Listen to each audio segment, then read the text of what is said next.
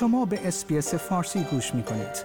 با رفتن به sbs.com.au/persian به اخبار و گزارش‌های بیشتری دست خواهید یافت.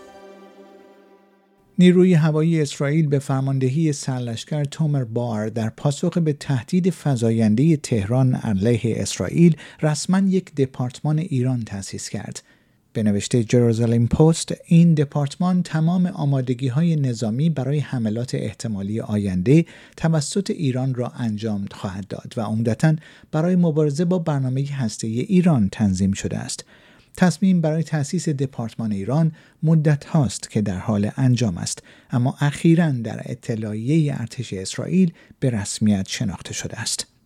منابع رسمی در داخل این نهاد امنیتی اعلام کردند که این اقدام نه تنها به ایران بلکه به ایالات متحده نیز هشدار می‌دهد که از سوی برخی به دلیل مدیریت ضعیف‌تر برنامه هسته‌ای ایران و همچنین تأمین مالی برنامه هسته‌ای ایران مورد انتقاد قرار گرفته است. به گفته صادق ضیایان، مدیر کل پیشبینی و هشدار سازمان هواشناسی ایران، امروز سه‌شنبه 8 اسفند در 23 استان کشور دمای هوا به 0 و زیر 0 درجه سانتیگراد خواهد رسید. بر اساس پیشبینی از سازمان هواشناسی ایران، فردا چهارشنبه 9 اسفند با تقویت سامانه بارشی، برف و باران و باد شدید کل کشور را در بر می‌گیرد. به گفته آقای ضیایان، در روز پنجشنبه 10 اسفند به تدریج آسمان در نوار غربی کشور صاف می شود، اما در نیمه شرقی کشور، سواحل خزر، همچنین البرز شرقی و مرکزی بارش برف و باران ادامه خواهد داشت. پس از افزایش اخیر حملات شبه نظامیان حوثی به کشتی‌ها در دریای سرخ، بریتانیا و ایالات متحده آمریکا موج دیگری از حملات موشکی را علیه تعدادی از اهداف حوثی در یمن انجام دادند.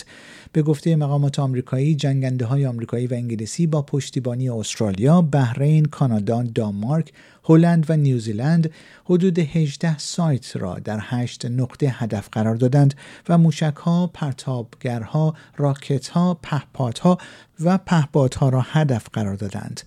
در بیانیه مشترک منتشر شده از سوی وزارت دفاع آمریکا آمده است، حملات ضروری و متناسب امروز به طور خاص 18 هدف حوثی‌ها را در 8 نقطه در یمن در ارتباط با تأسیسات زیرزمینی انبار تسلیحات حوثی‌ها، تأسیسات ذخیره موشک، سیستم‌های هوایی بدون سرنشین هدف قرار دادند. در ادامه این بیانیه آمده است، هدف از این حملات دقیق مختل کردن و تضعیف توانایی‌هایی است که حوثی‌ها برای تهدید تجارت جهانی، کشتی‌های دریایی و جان دریانوردان بیگناه در یکی از حیاتی‌ترین آبراهای جهان از آن استفاده می‌کنند. آیا می‌خواهید به مطالب بیشتری مانند این گزارش گوش کنید؟ به ما از طریق اپل پادکست، گوگل پادکست، اسپاتیفای یا هر جای دیگری که پادکست های خود را از آن میگیرید گوش کنید.